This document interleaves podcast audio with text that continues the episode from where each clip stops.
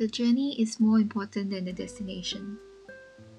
I'm one of those who have heard this line a thousand times and always felt like, but does the current world really think so?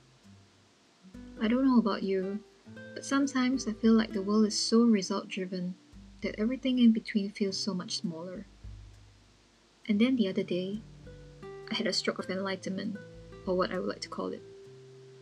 On a personal and vague note, I realized that it took me almost a decade to teach me something that I've already knew back then.